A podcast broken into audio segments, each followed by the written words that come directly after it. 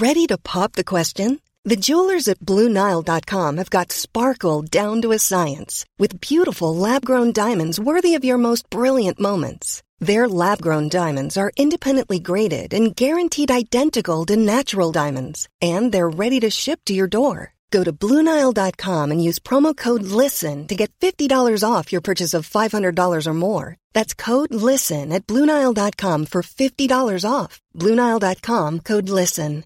Cool fact a crocodile can't stick out its tongue. Also, you can get health insurance for a month or just under a year in some states. United Healthcare short term insurance plans, underwritten by Golden Rule Insurance Company, offer flexible, budget friendly coverage for you. Learn more at uh1.com. Hey, it's Ryan Reynolds, and I'm here with Keith, co star of my upcoming film, If, only in theaters, May 17th. Do you want to tell people the big news?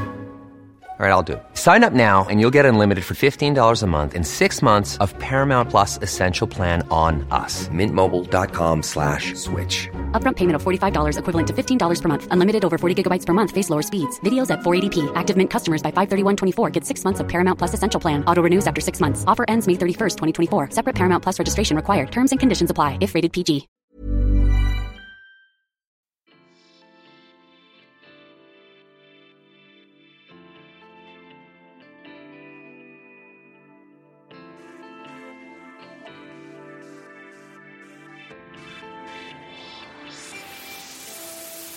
Welcome to the Simply Vegan podcast, brought to you by the team at Vegan Food and Living, the UK's best selling vegan magazine and the UK's number one vegan content site.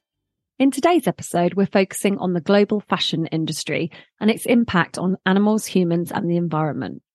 We start by discussing whether we wear secondhand leather and what wearing leather portrays to non vegans. And then we go on to discuss wool. Is it a natural, cruelty free material after all? And in part two, we meet Rebecca Cappelli, producer of new film Slay.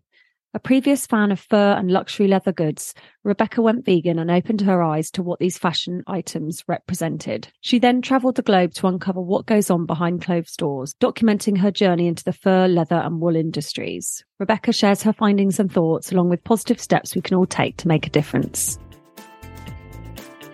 What have you been up to, Molly?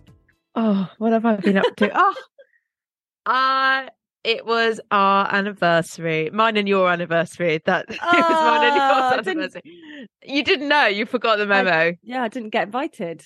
no, Thanks for I know. No, um, no. It's my me and my partner's um three year anniversary. Um, so I had a little long weekend. We didn't go anywhere. We just um. Oh my god, I've got a new restaurant, Bristol Heads. You need to go there because this is insane. It's called Kaibo or Kibu.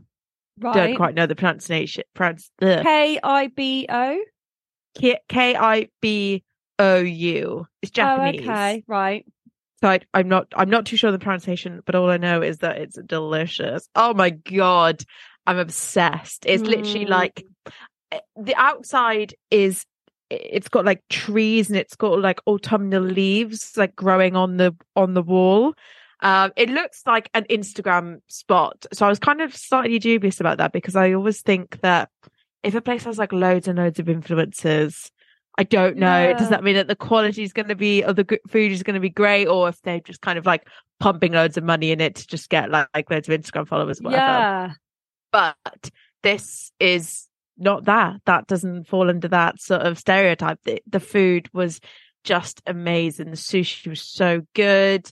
Cocktails are so good so Oh. much so much vegan options as well so many vegan options even um and yeah we we ate good and affordable for sushi Really? Oh, yeah um, so it was it it was it was a treat it was you know it was expensive but it wasn't like astronomical and i Yeah. think the service and everything it was just yeah worth the money. yeah really really lovely place Whereabouts is it in Bristol? clifton village Oh, okay. It's really like tu- it's really tucked away. Like you wouldn't even think that it was there. It's Yeah. my new favorite place. I'm obsessed. Oh God, I wish I had better places to go to. so depressing. Uh, well, I've I've got news in that I've got a German student coming to live with me. You've just adopted a German student. I love it. we know how it's happened and I'm feeling very overwhelmed for anyone at home with kids this week during half term. I feel your pain. I am trying to juggle it all and you just feel like you're not doing anything well, you know, you're not But you are, you are doing well. You don't give yourself enough credit. You are an ama- you're amazing at your job. You're an amazing mum. You're an amazing dog mum, and you're going to be an amazing host. oh, bless you. Thanks, Molly. I'm just feeling a bit overwhelmed and a bit knackered today. I'm like, oh, really feeling 44. Uh, yeah, she, uh, somehow I've agreed to um take her in bless her she's um she already had a host family and there was some sort of problem so they needed to move her and my my friend had her along with two other students and it was all a bit getting a bit tight for space. So yeah. somehow she talked me into it but i think it'll be an amazing experience for the kids. Yeah. And it might sure. actually buck their ideas up a bit you know like they'll have to come out of their rooms they'll have to start be a bit more polite and bit more yeah i was going to say maybe they've got someone else in the house they kind of have to you know host a little bit and as you say be polite and maybe you know introduce it. Did you say that she is already living in the uk Yeah, so she's been here since September. They come over and do like a year, an academic year. yeah Um, she's not vegan, so it's going to be interesting um, to share on the podcast how we get on with that. Um, yeah She has said on her notes that she likes sushi and noodles, so I'm thinking we'll hopefully get on.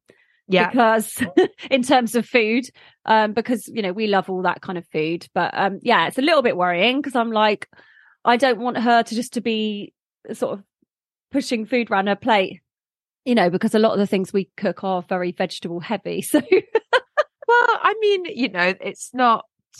I I don't think maybe that's necessarily a bad thing. Like in her own time or whatever, she can she can do what you want. You're not going to be like you if you're living in this house, you're only in vegan. that's do you know true. I mean? Yeah, You're she- not you're not pushing that. You know, that- yeah, yeah.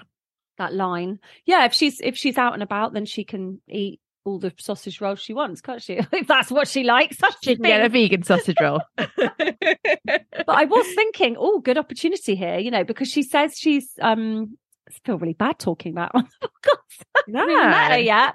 But um yeah, she's she's um said on her form that she loves animals, but obviously she she eats meat. So I'm just thinking maybe I could just like introduce her to a few, you know, few uh nice vegan dishes and yeah. never know, she might kind of the route is always through food. Show, you know, enlightening people through food. I think that's we harp on about it so much on the show, but I think that is like the main route almost. Yeah, because as you is. say, people love animals, but then they eat them, so that obviously doesn't work. Yeah.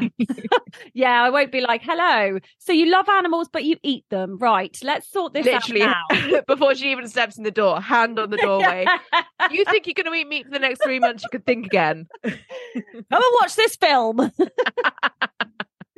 oh, you're going to have her. a lovely time. You're going to have a lovely time, and I'm Yeah. sure she is as well. And yeah, a lot of learning and learning on your behalf as well. Well, yeah. I mean, I don't know any German. I didn't do German at school. I I know. Well, I can sort of. I can do school schoolgirl French. You know, like Yeah, order Les Lesin, isn't that dog? chien, isn't it? Chien. Mm. I don't know. I don't know. Yeah, I can just about. I think on my honeymoon, I managed to book a horse riding lesson on, on the phone, and I was so impressed. Was that on purpose? Did you mean to book a horse riding Yes, lesson? yeah, yeah, it you- wasn't a Were those the only words that you could remember? no, I managed to do it horse trekking, but of course, as soon as they they as soon as the French people were talking back to me, I'm just like, don't know what you just said. yeah, sometimes it's just easier to say in English, isn't it? It is. Like when you when we all- Brits typical whenever we go away, like try and learn certain phrases, and you know if we're at restaurants or whatever, waiters are just like it's just easier for both of us. I if we just speak know. You're like, I just want to try. Give me a chance. but yeah, I don't know any German, so uh, yeah, it could be interesting. Um, I thought today we could talk about um, the topic of fashion because in the interview coming up next, I'm speaking to Rebecca Cappelli, who's the Mm. um, co-director of or co-producer, I think, of a new film called Slay, which is available on Waterbear, Right. and it's a documentary style film that looks into the global um global fur, wool, and leather industries. Um, I'm not going to lie, I did cry. Hard watch.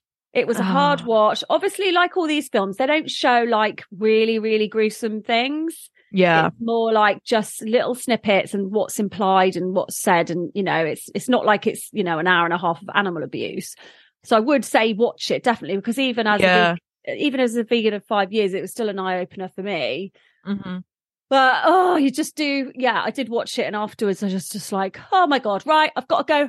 I've got to go tell everyone. it yeah, it's the emotional sort of like strain and just the reality of how brutal it is. And I think fashion as well in particular, it's not necessarily spoken about as much as kind of like you know, farming, food farming Well, particularly. this is it. Even even you might go and buy a joint of beef. There could be at least a picture of a cow on it, looking happy. At least there's Yeah. some kind of connection. Whereas you're not going to buy a leather jacket and there's a little face of a cow going, "This is." Do you know what I mean? Yeah, It's literally yeah. like the animal is not even in the picture at all. yeah, it's it's very easy to like disassociate it, isn't it? Um Yes, good word. I thanks. Thanks. Thinking of that. Disassociate. shit. Okay, get back. Come on, come on, come on. Serious. Without maybe giving too much of the documentary away, is it like what what is the premise? Does it just kind of go through the realities of it for like the animals, um, like the production and all that kind of stuff? Yeah, so um, Rebecca is sort of on her own journey and she didn't sort of plan it out or script it at all. She just went on this journey to discover more about it. And she was very much into like high, high fashion, uh, luxury designer fashion.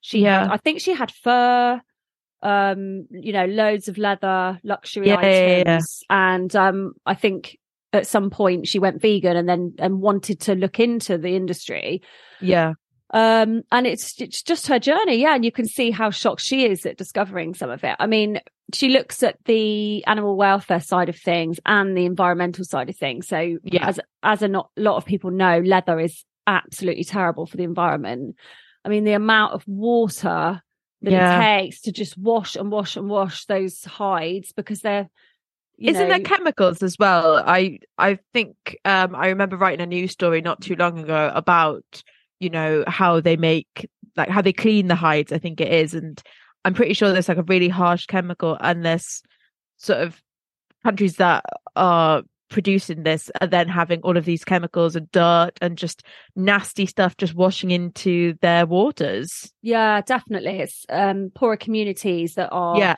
dealing with th- these chemicals and i think it's like a, a toxic mix of chemicals and there's higher rates of cancer they've got you know yeah, burns there's people like losing fingers in the machinery because it's not yeah this is this is also another um factor into a lot of these things even with sort of meat for food production it's the welfare of the workers and you know as you say it does tend to be poorer people from you know all over the world that Mm. are having to do these jobs because you know people don't wake up one day and be like i want to work in a abattoir. Do you know what i mean? Uh, yeah. Maybe there are some but like or, or you know i want to work in a leather factory stuff like that you know? It's Yeah. not it's, it's- working because you have to working there because Yeah. you have to. You have no choice. And then you're forced to work with these horrible you know materials and conditions and it's it's it's terrible. Yeah, and a lot of immigrant, um, migrant communities as well. So in Italy, no Italians are working there at all. Um, Yeah. So yeah, it just goes to show. But yeah, the animal welfare side of things is obviously horrible too. And, and wool was really interesting because I think a lot of the time we think, oh, is it really that bad? You know? yeah Like- i this is something that i've only kind of really like been enlightened by it's the fact that i think in my head i was like well a sheep needs to be shaved isn't like that's it, and then it's just like the by, the byproduct of it. Do you know what I mean? And it's only until you look into it further, it's just like no, like it's only after like centuries and centuries of us like shearing and taking wool that sheep are having to. They constantly grow this wool. Is it because um, i- are they breeding them to have more and more wool?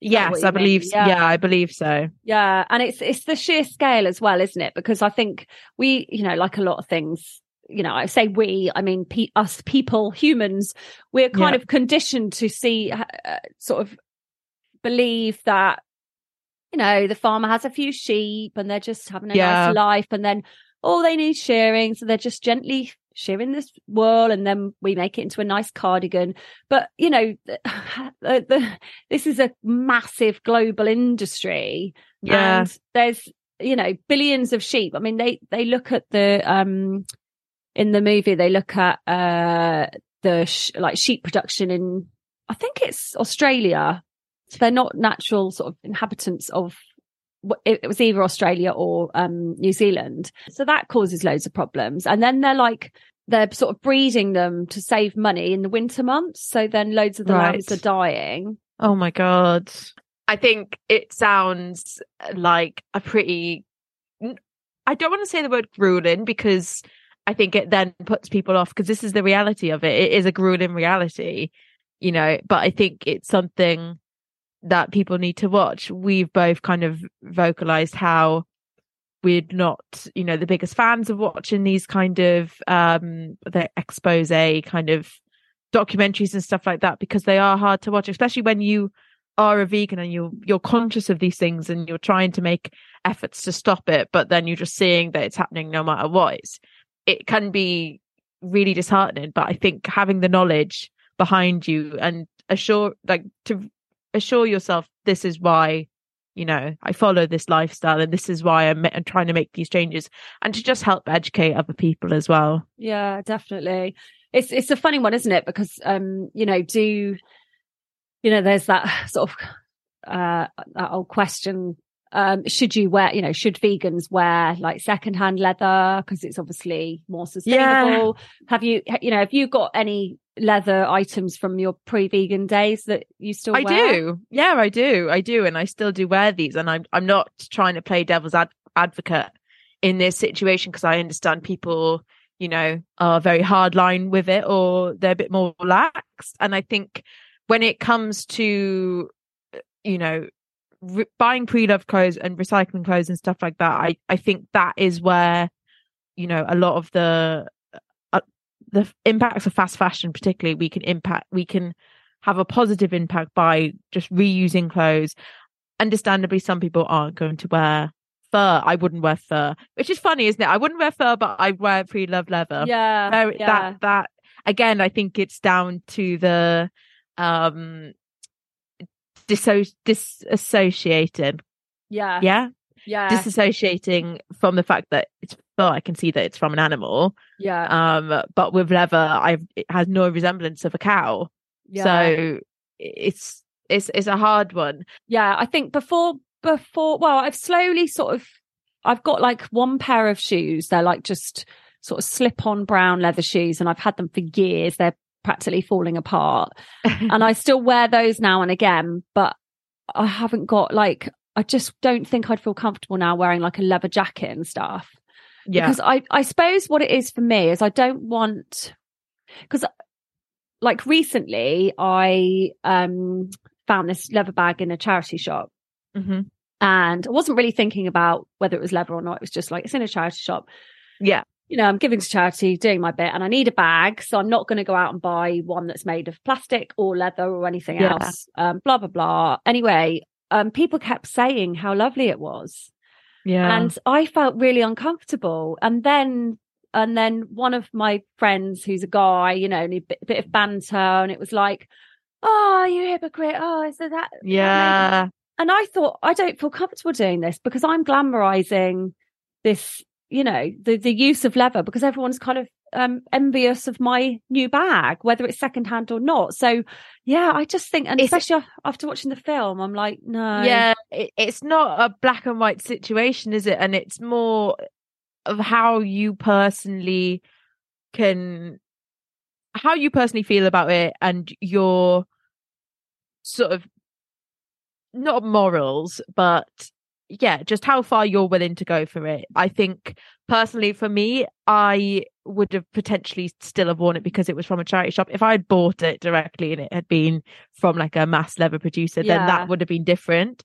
But I think because it's that element of secondhand, you know, it's not going eh, to be a landfill or whatever. Yeah. you know, I think uh, there is such a crisis with fast fashion, and as you say, that's just clothes that are being made today, and they are just being made of plastic, and Yeah. that then it's like, oh yeah, this is a good alternative. It's like, no, it's not. It's not a good alternative. It's literally killing our oceans. It's have you seen those videos where there's just masses they look like islands of clothes that are just sent away to different countries where us in the west we don't have to think about it they're just sent off to you know countries that are just in poverty and they're just Mm. living with our rubbish it's it's horrible um Yeah, and it's, Yeah. it's things like polyester, isn't it? That's not biodegradable. It's is yeah that's the thing it's like is that like made from chemicals or plastic or something? I feel like it is.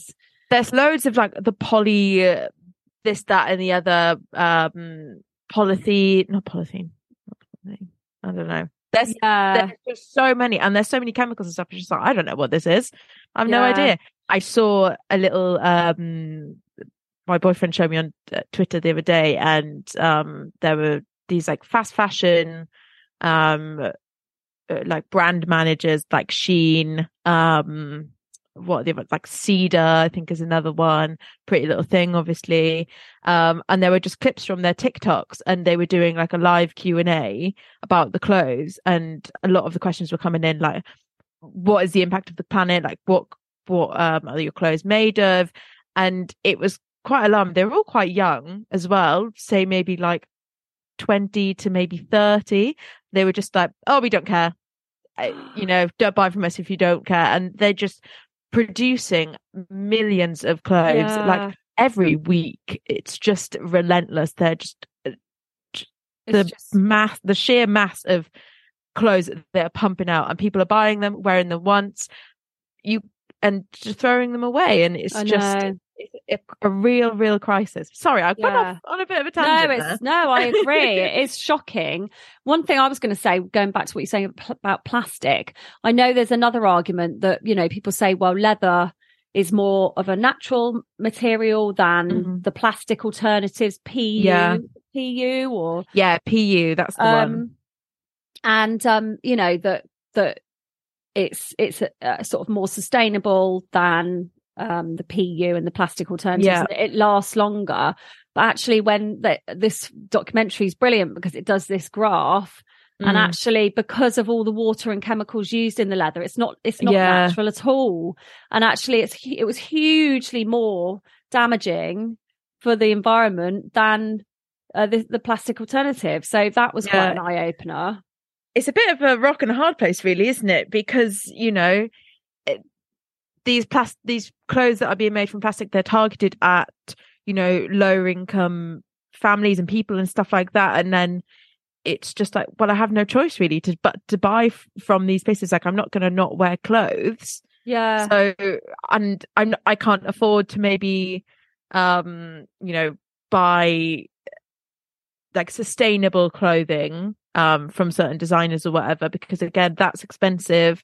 You Yeah. know people go to char- charity shops. Sometimes i'm a bigger girl like i've got boob- big boobs and a big bum and i really struggle getting clothes from charity shops. So it's it's just this horrible cycle that kind of feels a little bit like what on earth do you do? I know. how do you target this? And i don't know i don't know if i know i have the answer i don't. I think you just kind of have to go about it in your own way. Choose how you think choose what route you think is best for you because there just isn't a right answer is there Yeah.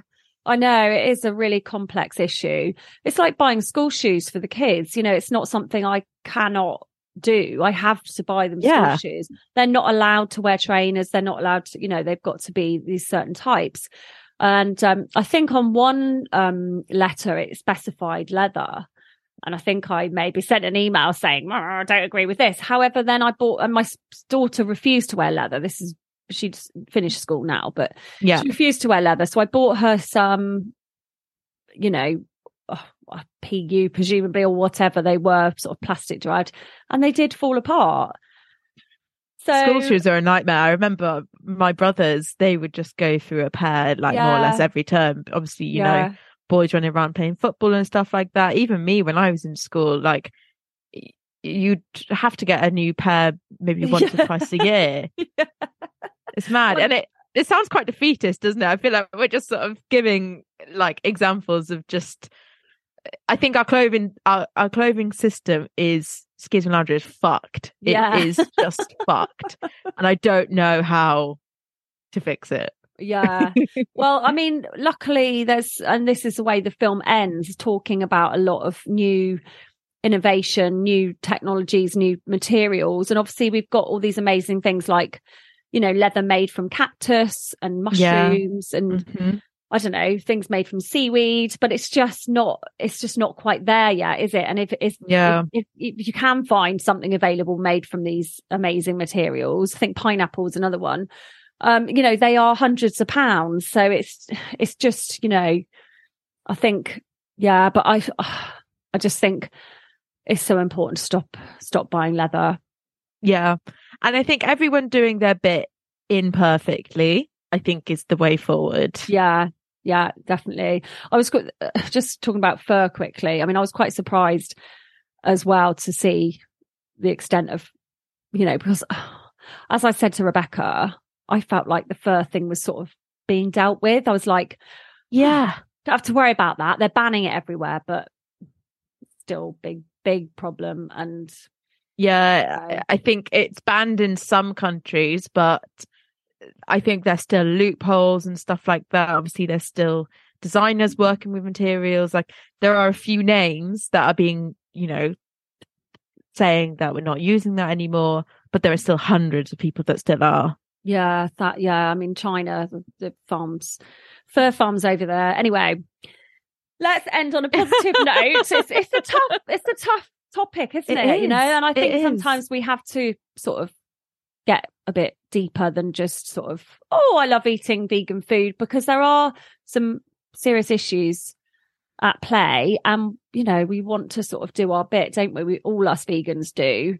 Yeah. Um, but it's hard. It can be hard and it can feel a bit overwhelming sometimes. It's just like, what, what difference am I making? But yeah, I think just, exactly. you know, just keep signing all those petitions when they come round, when you see them on, um, are you like a member of, uh, Compassion in World Farming and things like that?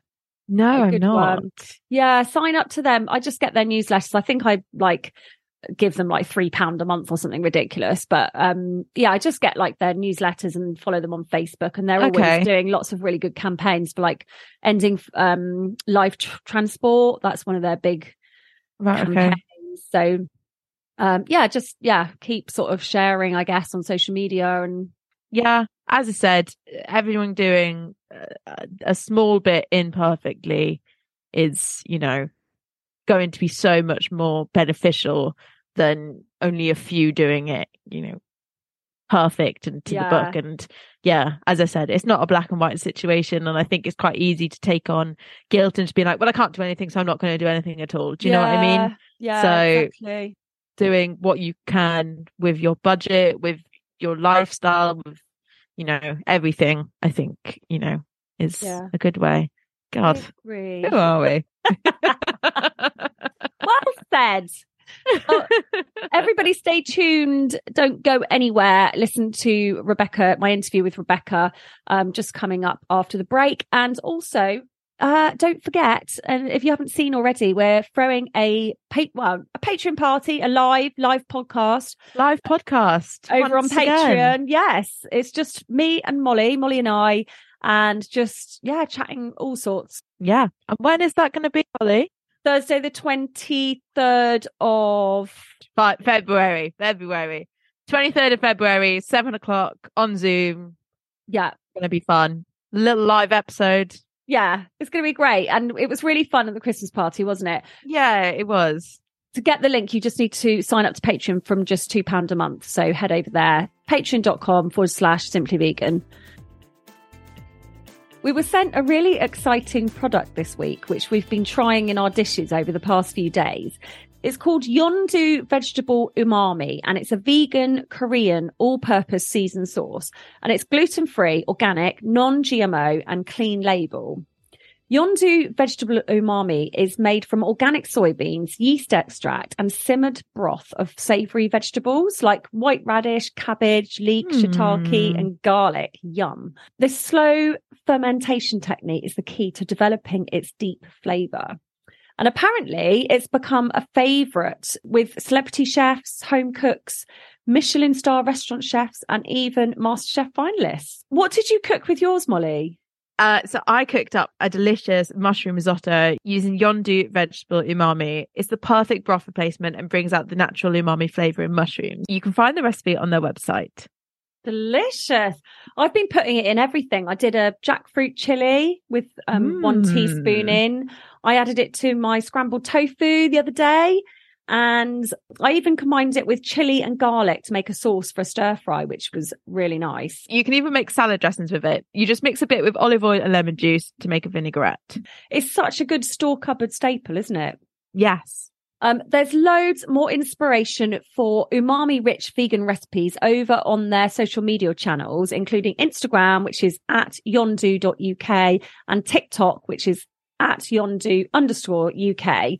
Yondu vegetable umami can be purchased on Amazon for seven ninety nine for 275 mils. And a little really does go a long way. Today I'm joined by Rebecca Cappelli, who's director and co-producer of new film Slay. Welcome to the podcast, Rebecca. How are you? I'm good. Thank you for having me. Um, I've just watched the film and um, yeah, feeling quite emotional now and quite um, quite sort of driven to to share it with a lot of people. So I hope you know everyone listening will um, yeah sort of feel the same by the end of this interview. So tell us how you came to make this movie. So a few years back, I was looking at um, what should be my next uh, film. So because in 2018, I made a short film called Let Us Be Heroes. It's available on YouTube on Plant Based News channel. And it went really well and very effortlessly. It's um, again, a 40 minutes into how our food choices impact our health, our planet, and our values, and of course, the animals. And this happened, you know, really, really quickly within just a few months. I wrote, I wrapped it up. And so I thought, let me think about a feature film now. And I picked fashion because of not only my own, you know, history and, you know, uh, as a past, I used to consume a lot of fashion myself. Um, but also because it wasn't, um, it was a topic that hadn't been, you know, really covered, especially, you know, as a documentary. And I thought, okay, so let me, let me dive into this because when it comes to our food choices, there's still everything that remains to be done. There is a conversation in the mainstream media. You know, we've been talking about the impact of animal agriculture on the planet. We've been talking about plant-based alternatives, plant-based foods. Um, you know, there's some debate around that. But when it comes to fashion, um, when we talk about sustainable and ethical fashion, the animals are completely absent from this conversation. So if you look at the main groups and the main organizations that are doing fantastic work for garment workers and the environment and raising awareness, there's not one word about the animals, basically. So that's why I decided to make Slay. Number one, one of the big uh, key objectives was to put animals on the radar, to get the mainstream media to talk about animals in fashion. Um, but not just talk about them as a side topic. You know, it's not an environmental film. And by the way, this is what we do to the animals. This is a film for the animals. And by the way, it's not sustainable either. Yeah. It's it sort of covers three main areas, doesn't it? The problems with, you know, using animals in fashion, which are, you know, the environmental reasons, the the welfare and also the, human rights issues. Um, I mean, it starts by looking at fashion as something that's sort of a social currency and, and something, you know, it can give give us sort of a feeling of power. We use fashion to express ourselves. And you talk in the film about, you know, the fact that you used to wear fur and leather and, you know, everything else. Yes, I did. And for the sake of storytelling, you know, it's also, I recap my journey into that. But what happened for me is um, about eight years ago, I just simply opened my eyes to the fact that I was contributing to suffering and causing, you know, terrible pain to animals with my lifestyle choices, with the way that I was eating, and but also the the clothes that I was wearing. So for me, it was really I, I became conscious almost instantly. It's like the veil dropped. Yeah. And so I could see what was on my plate. And I could also see that my handbag was actually made of the skin of mutilated animals. So it was very instant. And so from that moment on, I never bought any skin again. And even though I wasn't really aware of all the implication, I just knew this is, was something that I wanted to distance my, myself from. Mm. And then when I decided to make Slay, I have to say that I had some vague idea about the fashion industry and about skins in fashion, but I didn't know what I know now. So the journey that I'm going through in Slay of discovering all these facts and for Slay again, Slay is investigating the fur, leather, and wool industries. We actually shot in seven countries. We, um, you know, it's an extensive work of looking at what happens to animals, but also, you know, what happens to local communities that are exposed to this, you know, skin trade and, and tannery business. Um, but also, um, yeah, the impact that it has on the planet. So, getting into Slay, I didn't know very much about it. I thought, okay, I'm just going to make a film about this. It's going to be wrapped up pretty quickly. And as I was researching and as we were shooting, so Slay is an unscripted documentary, meaning I didn't have a script and then I went out shooting. We started shooting and I was researching alongside shooting.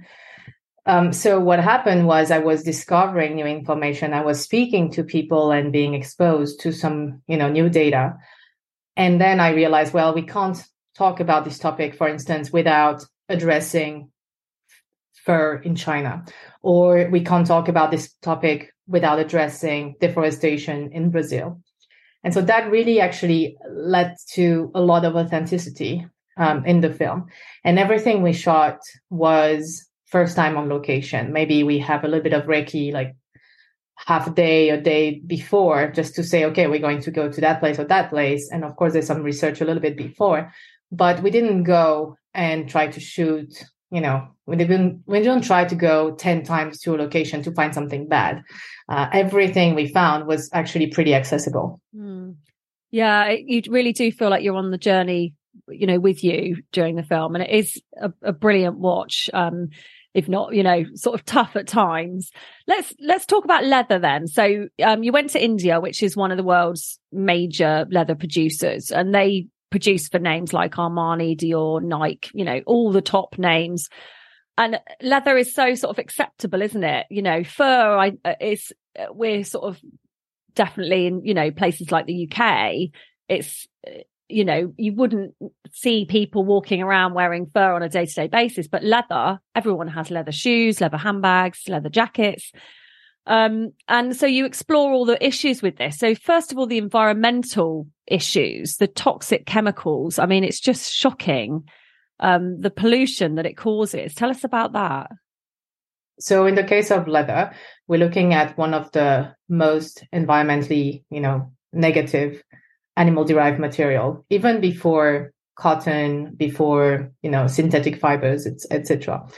Um, and that's not to say that these synthetic fibers are good, and we can get into that maybe a bit later. But in the case of leather, we have not only the greenhouse gas emission, but we also have the water consumption of leather. So we're looking at, you know, a cow hide that is equivalent of um, requiring 100,000 liters of water, which means for a pair of leather shoes, this is the equivalent of a human drinking water for 10 years. Mm-hmm. And that is even before the tanning process. So water is a really big issue. Deforestation is obviously a really big issue as well for animal, animal agriculture in general. So if we look at Brazil, 80% of the Amazon deforested land is caused by cattle ranching. And of course, it's not just little cattle ranchers here and there. Actually, they are bought uh, by some of the biggest groups like JBS, for instance. That's the world's leading meat producer in the world, but also the world's leading leather producer in the world. And when people say that leather is, you know, a byproduct, it's a waste product from the meat industry, and it's fine because, you know, people eat meat, so it's better than, you know, to waste the skins. There's a lot of issues with that. Number one, this is actually a myth that is very pervasive. So, you know, we're looking at the leather industry that's worth close to leather goods. We're looking at close to $400 billion. Then the wealthiest man in the world is Bernard Arnault. He's the president of LVMH. It's a fashion, you know, group. It's not a big tech guy that's the wealthiest man in the world. It's a guy that's heading fashion houses and brands. And these brands actually, most of their revenue, at least half of their revenue for all of them, is leather goods. And so we're looking at handbags, shoes, and you know, wallets, etc. So leather is a very lucrative business so when we look at the deforestation in Brazil, and actually when we look at the environmental impact um, of skins, it's almost like the fashion industry and the interest groups are hiding behind, you know, animal agriculture and just, you know, letting animal agriculture endorse all responsibility and accountability when it comes to the environmental impact, but they are not able themselves to take any accountability for their products. So they are complicit, they are driving together with the meat industry, all this deforestation, all these waterways, etc. And then when we get into the tanning process, actually in the film, we can't even list all the chemicals that are mm. commonly used in leather because the list goes on and on and on. We did, we give people a little glimpse. Um, and these chemicals are, you know, really, really toxic. Most of the leather that we wear is going to be produced in the global south. So it can be produced in China, in India, even in Brazil, and then it's going to be pre-tan. So all the intensive part of tanning is going to be made in these countries where people are not protected by labor laws or by environmental laws. Actually, I, I think the stat is something like 50% of the tannery workers in Bangladesh that don't do not even make it to 50 years old. So, I mean, it's, it's really devastating to see that up front. And of course, then you have the impact on local communities because all the tannery waste is leaking into waterways, irrigation system, into farmlands, which means that even farmers are accepted, uh, uh, that even farmers are affected, even the, the crops are affected. And so it's really keeping people in a vicious circle of poverty, uh, disease, and, you know, the lack of education that comes from that as well. And these skins are then going to be exported, for example, out of India into so many countries. They can end up in the European supply chain and end up, you know, becoming a handbag for a major brand that will get the made in Italy label, for instance.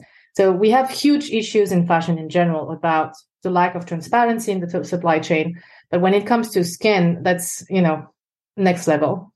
Yeah, because you went to Italy as well, didn't you? And looked into the sort of leather industry there, and um, people are sort of believing that it's quality Italian leather, and you know it's all very luxury, but actually, you know this this leather is being sourced from around the world, and you know there's nothing luxurious or glamorous about how it's made, how its workers are treated, how the animals are treated.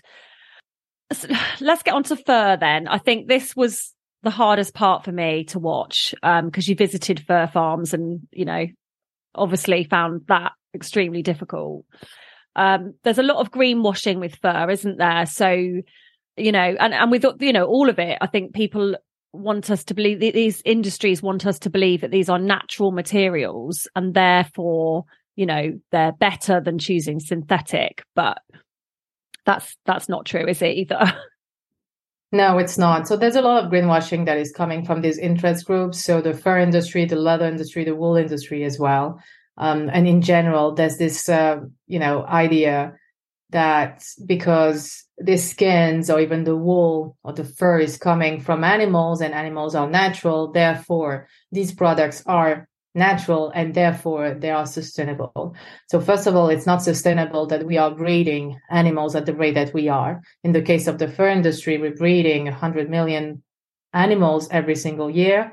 They are born on fur factory farms, and it's not uh, it's not an environment that is designed for animal welfare in any way, despite what they are trying to uh, convince the public about. But I think people are becoming more and more aware. I think earlier you mentioned that, for example, in the UK, you don't see people wearing fur. I have to disagree because although we don't see people wearing full on fur coat, maybe as back in, you know, back 20 years ago or 30 years ago, um, there is a, there are a lot of fur trims. And this year, I've seen more fur trims in this city. So London, uh, Switzerland, Paris, you know, um, Italy. I've been, I've seen more fur trims this year than when we were shooting Slay. So there is definitely a lot of fur on the market. Mm. And it's not done until the sale of these products is completely banned. Mm. Yeah, I think it's it's one of those things that you know I, I perhaps was naive about you know and i'm i'm working in the the this kind of world every day in terms of you know speaking to people in the you know the vegan industry and stuff. But yeah i was i was kind of believing that oh the fur problem is sort of being dealt with. So that's one less thing to worry about you know one less thing to keep myself awake at night worry about. But like you say it's um it's still very much present. And and just seeing the fur farms and the scale of things in china it's just the fur industry yes it is on the decline even in china um, in part also due to COVID-19 and some of the public health issues that came from, you know, virus and uh, fur factory farms. But for me, as long as these products are still sold, the industry is alive. Mm-hmm. And until the last product is banned from a shelf and until we shut down the last, you know, the last farm and the last cage, then it's still alive. So yes, we have made progress. Yes, there are a lot of brands that have banned fur, a lot of platforms, a lot of uh, even uh, department stores. So Harvey Nichols recently went fur free, but um, we're still talking about an industry that is, you know, killing millions of animals in a horrific condition and you know, really atrocious conditions. And by the way, um, just for anyone who's listening, Slay is not graphic. It is uncomfortable because, you know, we go into these difficult topics, but there is no skinning on the screen. There's no, you know, knife in the throat. There's no electrocution on screen or anything like that mm. because it's just unwatchable. Yeah. Just, it's completely unwatchable. Yeah, I must admit, I, I do get nervous about watching documentaries of this nature, and you know, you you sort of uh, treated it very well. One another topic that the film kind of covered was um, just the amount of money, you know, in the fashion industry and the the meat industries, animal agriculture that we you know, as sort of animal lovers, as vegans, as animal rights activists are having to go up against. Um, and you know these these protesters are kind of being labeled as terrorists in the US which is just insane it's not just the US actually there are a lot of countries that are trying to push um, to come to you know what the US has created to label environmental and animal rights activists as terrorists right so this is something that is not new. It's been decades and decades in the making. For this, I really recommend Will Potter's book, Green is the New Red. It's fascinating. And uh, Will Potter, who is interviewed in the film, is a journalist and he's been studying this topic for a long time. So it really comes from these interest groups who, you know, um, not just the fur industry, for instance, but uh, it started with the the pharma, big pharma, and all the activists that were breaking into labs and causing damage and all of that. And so it really became about accusing these people of becoming being eco terrorists. And then it extended, of course, to other areas and the fur industry as well likes to label, you know, some of the activists as eco-terrorists um, and terrorists. So it's really a manipulation, of course, of the public opinion, but more importantly, it's a manipulation of uh, governments and of uh, people in power, politicians, then um, these these interest group have a lot of money that they lobby, and they you know it's not a partisan you know thing. It's really across the board. All politicians are receiving money from these big groups, so from animal ag, or from you know big pharma, or from big fur. Big fur right now is a little in trouble, so I'm not sure they're having a lot of money right now for lobbying, especially in Europe. But um, but it is happening, and it has happened. So the fur industry, we need to understand that the fur, leather industry, and all these big industries, they will do anything to distract from the fact that we are, you know, killing animals. They don't want to talk about animals. So they want to talk about eco terrorists. They want to talk about, um, you know, freedom of choice. They want to talk about sustainability. They want to talk about, oh, we've been doing that for a long time and poor little farm, etc.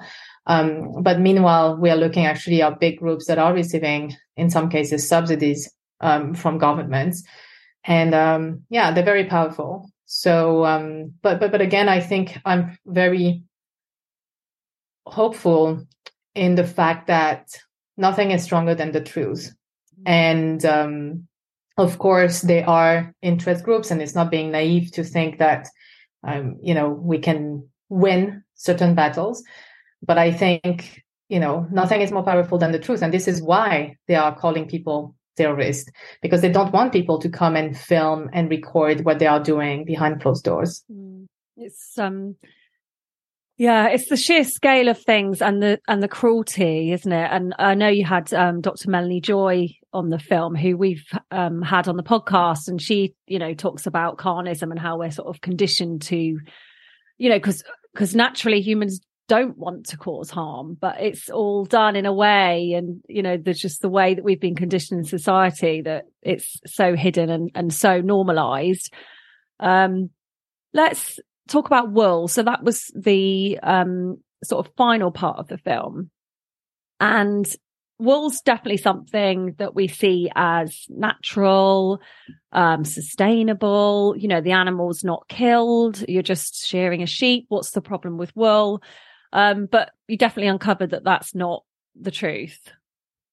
Yes, and I get angry messages from people um, very, very often telling me that, oh, we are actually attacking wool, but these are natural fibers. And, you know, it's not the fault of wool producers that there are some bad shearers that hurt the animals sometimes. And that we, you know, we're pushing for synthetics, um, which is not true. So, in the case of wool, and this is something that I discovered ma- making Slay because I was not aware of it myself either. I really thought going into it that the um, main issue we were going to find was, you know, some mishandling at the shearing level, right? Yeah. Actually, when it comes to wool, and I'm going to focus on Australia, which actually produces most of the world's wool and most of the world's merino wool, which is like the, the finest, you know, kind of luxurious fiber that is really um, also advertised and promoted and defended by the interest group called Woolmark. And so Australia produces 80% of the world's merino wool.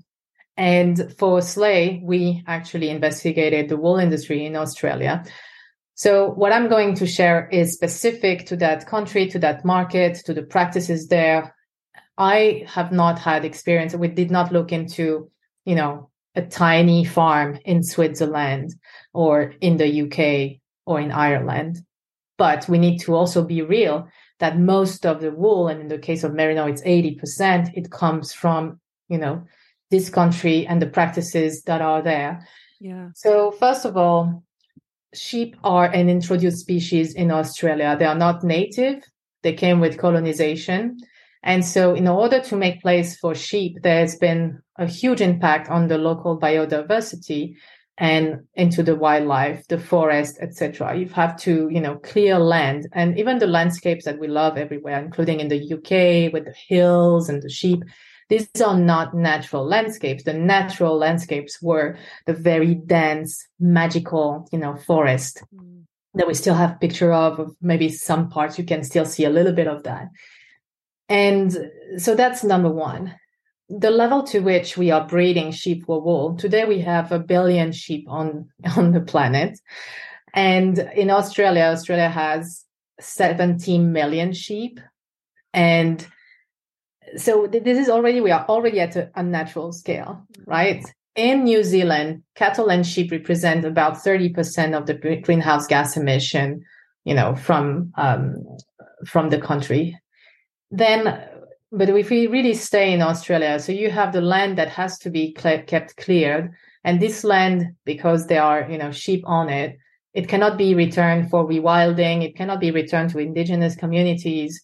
Um, there's one issue, for example, that is also ongoing. The state of Victoria, the native dingoes, the beautiful wild um, animals, they are actually being targeted and shot, even though they are a protected species, because they are labeled by sheep farming as preying on sheep, although the predatory rate is very, very low. But it's always an excuse to just shoot more animals and then clear more land to expand. So uh, what I'm saying is I'm not uh, Slay is not an anti-fashion film. It's not an anti-wool farmers film.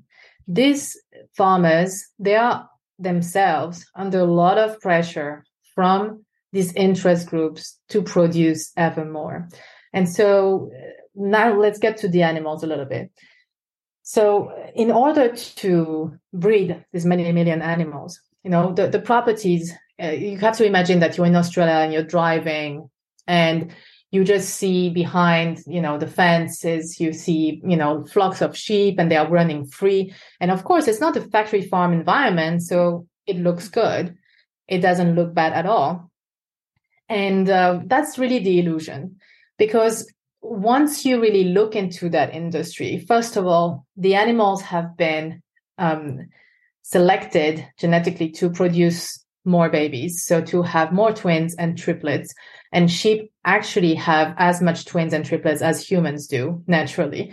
So they've been bred to have more twins and triplets. They've also been bred and they are being bred, especially in the big properties, to give birth in the winter time so that when the lambs grow the farmers can save some cost because it's you know spring and summer etc if it was the natural cycle they would have to supplement the feed cost by the time whatever if they're slaughtered as a lamb around six months old or um, you know during that first year. As a result of this practice every year in australia you have 15 million lambs that just die of neglect starvation, and hypothermia. So the winters in Australia are actually quite cold. And the lambs actually, you know, they're born and the, the mother cannot take care of them or that she dies giving birth because, you know, they stay on the ground for too long and it's too cold. And a lamb actually in the first 48 hours after being born, they cannot regulate their own temperature. They have to, you know, be close to the mother, etc. So you have these very harsh conditions Plus, you have the issue with, you know, multiple births in the case of twins and triplets. That's quite common.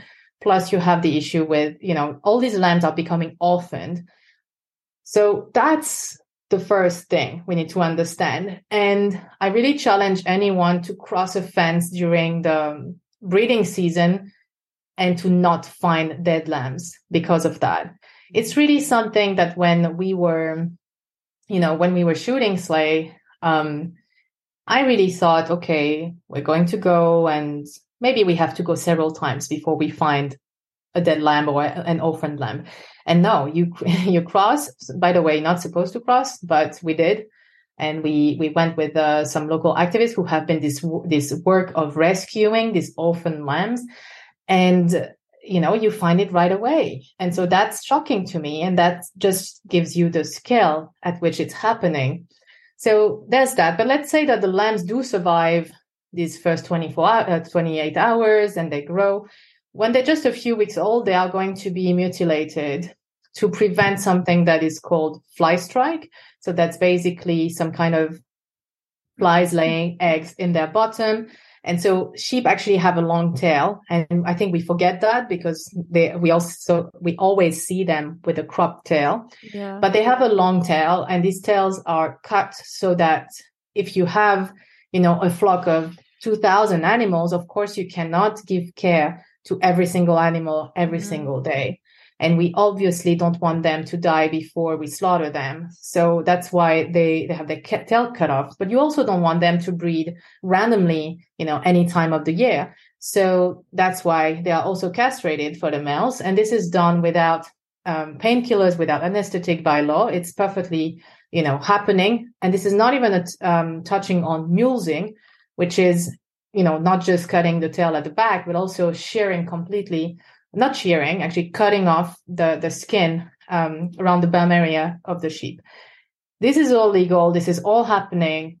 And then every sheep that is in the wool industry that is exported for their wool, like the merino sheep, once their wool quality starts to decline, they are still sent to slaughter at about half of their lifespan. So the sheep industry is, the wool industry is a slaughter industry. And that's really important that we accept that and that's not to say that there's not one little farm. Again, I live in Switzerland. So let's say in Switzerland that has maybe 10 animals and there's a little grandma that is knitting from this wool, something cute for their grandkids. You know, we have a very, very romantic idea of wool. The commercial wool that is sold, you know, you, you really don't know what's happening. And, uh, and it comes from, you know, a very high price. Mm. Yeah, it's it's just just the sheer scale, isn't it? You know, there's so many humans, and um, the things, yeah, the things that we're doing are just shocking and sad, really. Um, let's end on a positive because these are some, you know, these are serious, heavy issues, and for you know, I know our listeners love animals, and it is it is hard to hear, but if if we hide away and don't kind of face up to it, then it will just carry on. So I, we need to have these difficult conversations, watch these difficult documentaries and, you know, spread the word and, and, you know, make change. So first of all, the, the new technologies and fabrics. I mean, you know, one good thing about humans is we are innovators. So there's loads of fabrics available um, that are coming to market now, made from mushrooms and cacti and um, pineapple and things like that that you know aren't synthetic because people you know there is that argument isn't there that oh i don't want to use like plastic. You know that's not good for the planet and it doesn't last as long. So um you know hopefully these if we continue to sort of support these new fabrics and try to i don't know what what actions can we take to sort of you know try and make a difference of course. So when it comes to plastic, first of all, a lot of the leather is coated with plastic as well.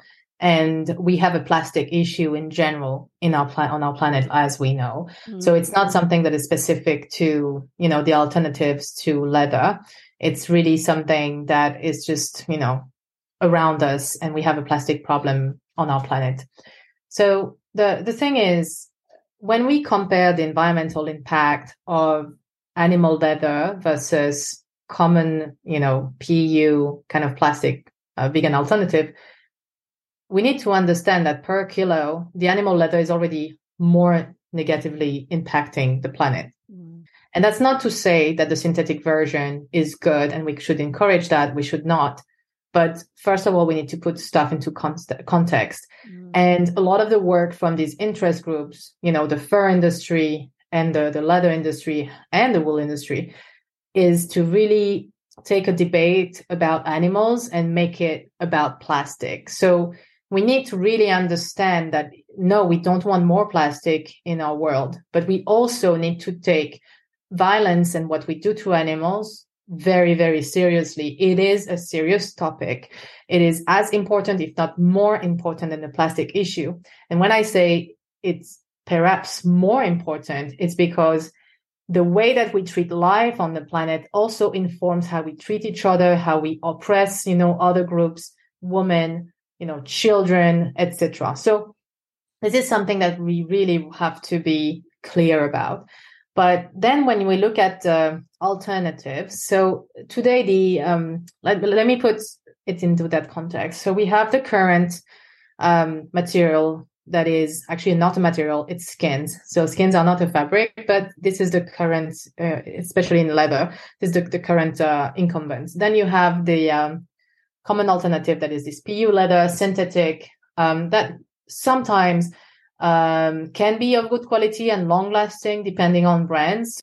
So if you have um, a pair of shoes that's made from synthetic leather, but it's a really, really good quality, then, you know, you can also use that for a long, long time.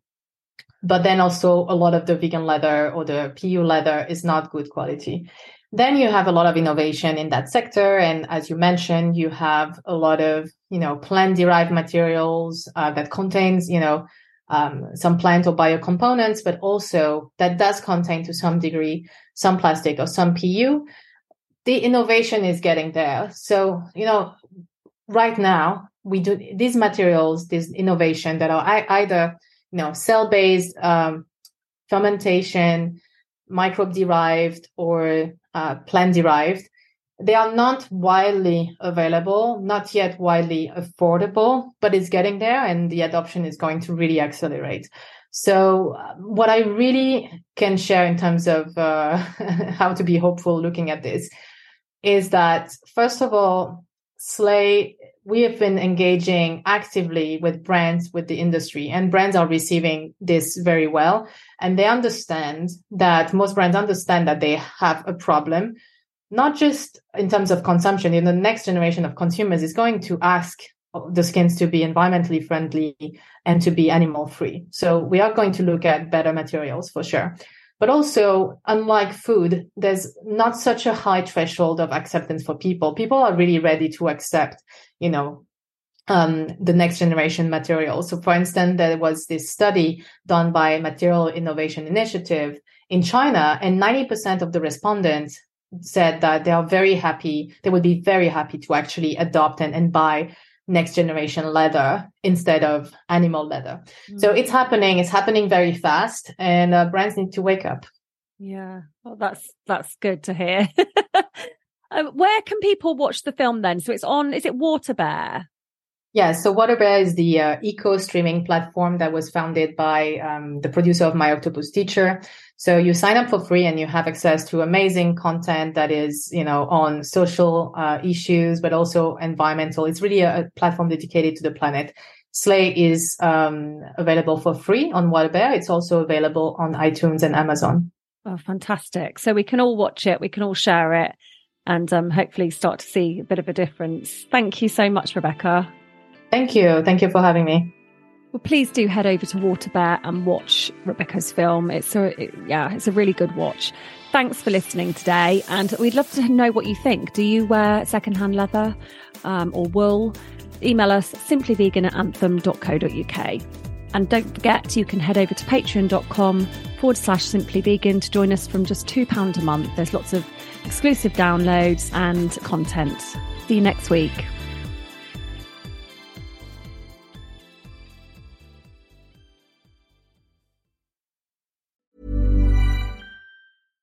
Even when we're on a budget, we still deserve nice things.